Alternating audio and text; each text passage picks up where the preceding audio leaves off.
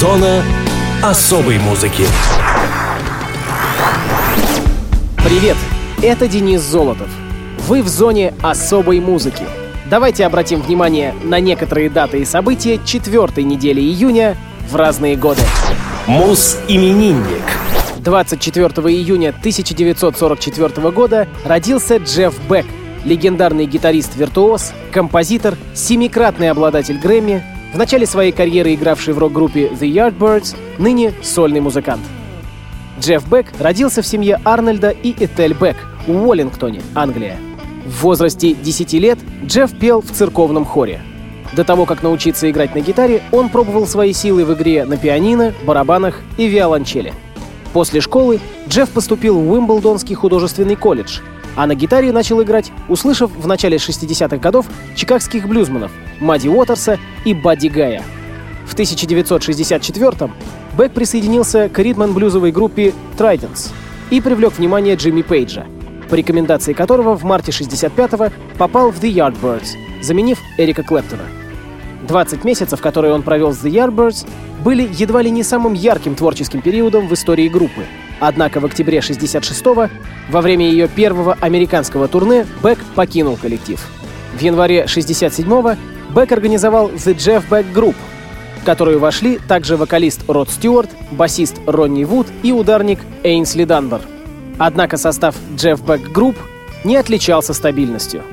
В 1968 году вышел один из лучших альбомов в карьере Бека «Truth». В записи «Truth» помимо основных участников группы приняли участие такие звезды рок-музыки, как Кит Мун, Джон Пол Джонс и Ники Хопкинс. Считается, что саунд этого альбома стал своеобразным ориентиром для первого альбома Led Zeppelin. В 1971 году Бек попал в автомобильную аварию, которая на три месяца выбила его из нормальной жизни. Запись альбома Rough and Ready проходила в то время, когда Джефф не до конца восстановился после аварии, и пластинка получила негативные отзывы. Одноименный альбом 1972 года Jeff Beck Group не снискал такой популярности у современников, как предыдущие Truth и Beckola. Однако, по мнению журнала Classic Rock, этот альбом, получившийся в стиле прифанкованного металла, является одним из лучших рок-альбомов 1972 года. Середина 70-х ознаменовалась для Бека сменой музыкального направления. Джефф записал подряд два инструментальных альбома «Blow by Blow» 75 года и «Wired» 76 которые стали вершинами джаз-рока 70-х. В 80-е Джефф выпустил еще несколько успешных альбомов. На пластинке группы Honey Drippers The Honey Drippers Volume 1 Бек впервые со времен The Yardbirds сыграл вместе с Джимми Пейджем. В 1990-м он принял участие в записи первого сольного альбома Джона Бон Джови «Blaze of Glory». В том же году, по результатам опроса газеты The Observer, Бек был признан самым выдающимся гитаристом мира. В 2003 году журнал Rolling Stone включил Джеффа в сотню величайших гитаристов всех времен, а в 2009 году он был включен в аналогичный список британским Rock. Бек вегетарианец. Когда он не путешествует и не записывается, большую часть своего времени он тратит, работая над своими классическими ягуарами и собирая хот-рот. Пожелаем долгих лет и никогда не рвущихся струн. Джефф Бек, Why Give It Away?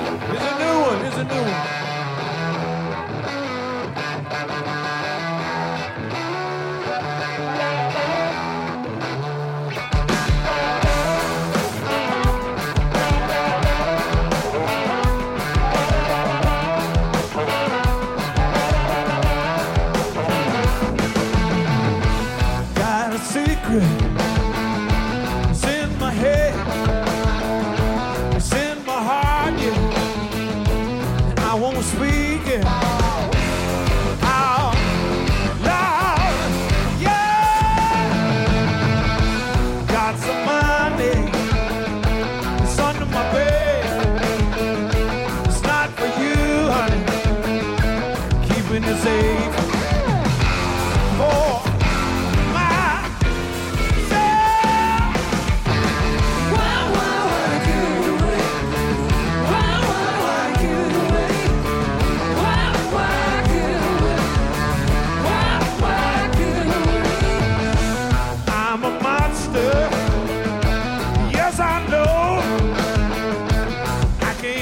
myself. That is why I play so loud. Why don't you do it now? Cause I don't ever do knowing that. I assume that you never could have. How about you? See when you say you don't want me, but you did you. I let go, I let go, I let go, cause I kinda know.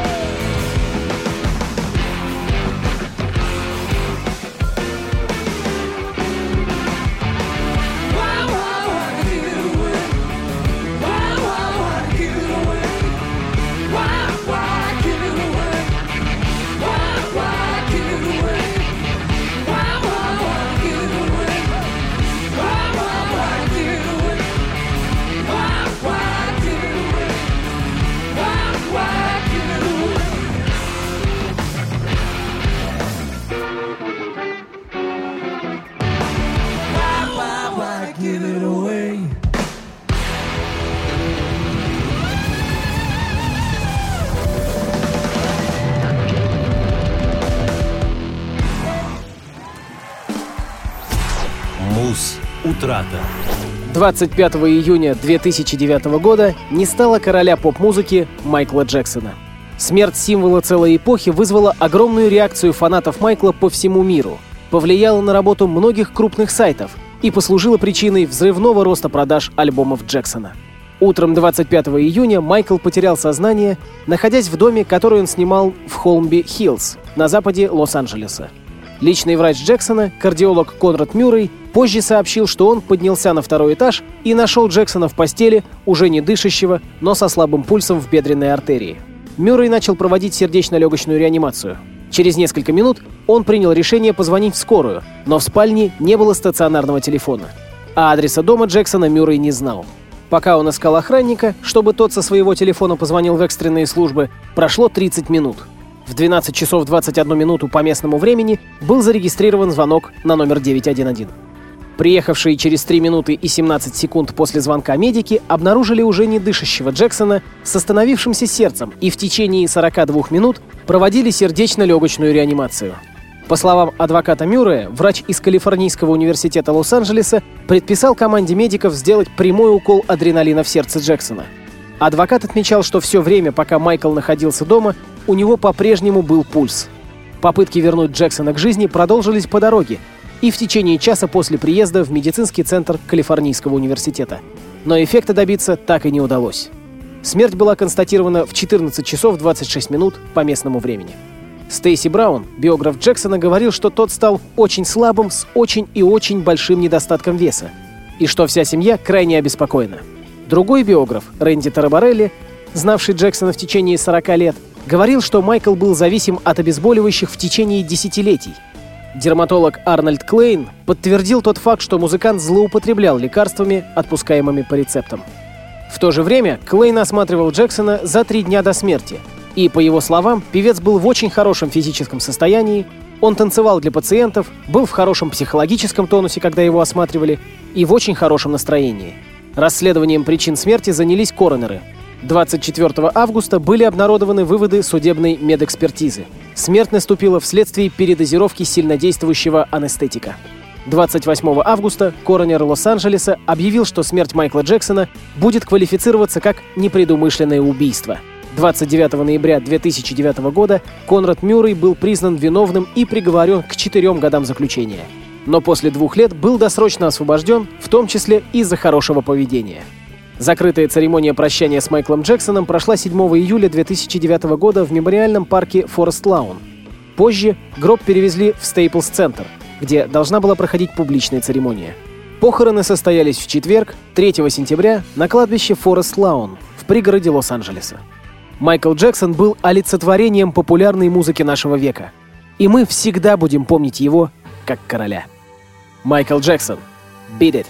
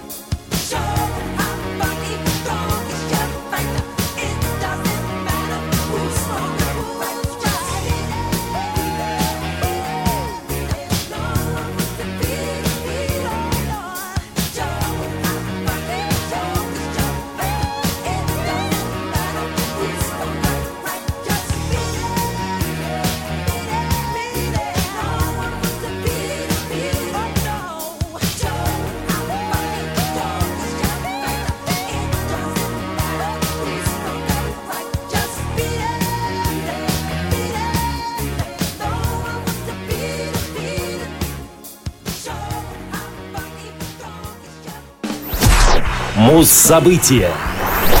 28 июня 1982 года вышел альбом «Eye in the Sky» проекта Алана Парсонса. The Alan Parsons Project — рок-группа из Великобритании. Стиль их музыки — симфонический и прогрессивный арт-рок. Они выпустили 10 студийных альбомов, общий тираж которых приближается к 50 миллионам. Группа очень популярна в Европе и Северной Америке. Изданный в 1982 году, диск имеет узнаваемую обложку с изображением древнеегипетского символа Ока Гора, который впоследствии стал одним из символов группы и самого Парсонса. Идея альбома принадлежит второму лицу группы, Эрику Вулфсону. Реализация — Алану Парсонсу. Название пластинки «Всевидящее око» и ее обложка наводят на мысли о религиозном подтексте, но это далеко не единственный и тем более не главенствующий мотив альбома. Эрик Вулфсон рассказывает, что идея диска появилась у него после того, как он трижды в течение одного дня столкнулся со всевидящим оком. Началось все с поездки Вулфсона в Лас-Вегас, где один из его друзей работал маркетинговым менеджером в отеле и казино Тропикана. Он показал Вулфсону их систему видеонаблюдения, известную под маркой Eye in the Sky. Затем, когда вечером того же дня Эрик смотрел в своем номере новости, он увидел репортаж о спутнике-шпионе, тоже под названием Eye in the Sky. А после блока новостей последовал рассказ о новом метеорологическом вертолете под названием Eye in the Sky. Всевидящее око оказалось просто повсюду. По словам Вулфсона, именно после этой истории ему пришло в голову обыграть в новом альбоме идею некоего вездесущего большого брата. Eye in the Sky можно считать классикой стилей арт-рок и прогрессив. При этом набор композиций стилистически достаточно неоднороден. Характерные для арт-рока утонченные мелодии и мощные оркестровки перекликаются с элементами классического рока, балладами и даже отголосками фанка. Кроме того, благодаря ряду мелодических оттенков, близких к английской средневековой музыке, местами альбом явно перекликается с предыдущей пластинкой группы «The Turn of a Friendly Card». Все это делает альбом несколько менее монолитным, чем предыдущий, но нисколько не умаляет его музыкальных достоинств. Eye in the Sky, пожалуй, один из самых известных и популярных альбомов группы. В 1982 году он поднялся до седьмого места в чартах The Billboard 200 и до 28-го в UK Albums Chart. Композиция Eye in the Sky стала одной из самых популярных вещей группы и взяла третье место в чартах The Billboard 200. Инструментал Sirius, благодаря своему энергетическому и величественному звучанию, часто использовался различными спортивными клубами. В СССР альбом официально не издавался. Однако композиции Eye in the Sky и Old and Wise присутствовали на пластинке компиляции 1986 года выпуска. Кроме того, композиция «Мамма Гамма» периодически появлялась в качестве фоновой музыки в ряде научно-популярных передач, например, в клубе путешественников. Послушаем проект Алана Парсонса и их хит «Eye in the Sky».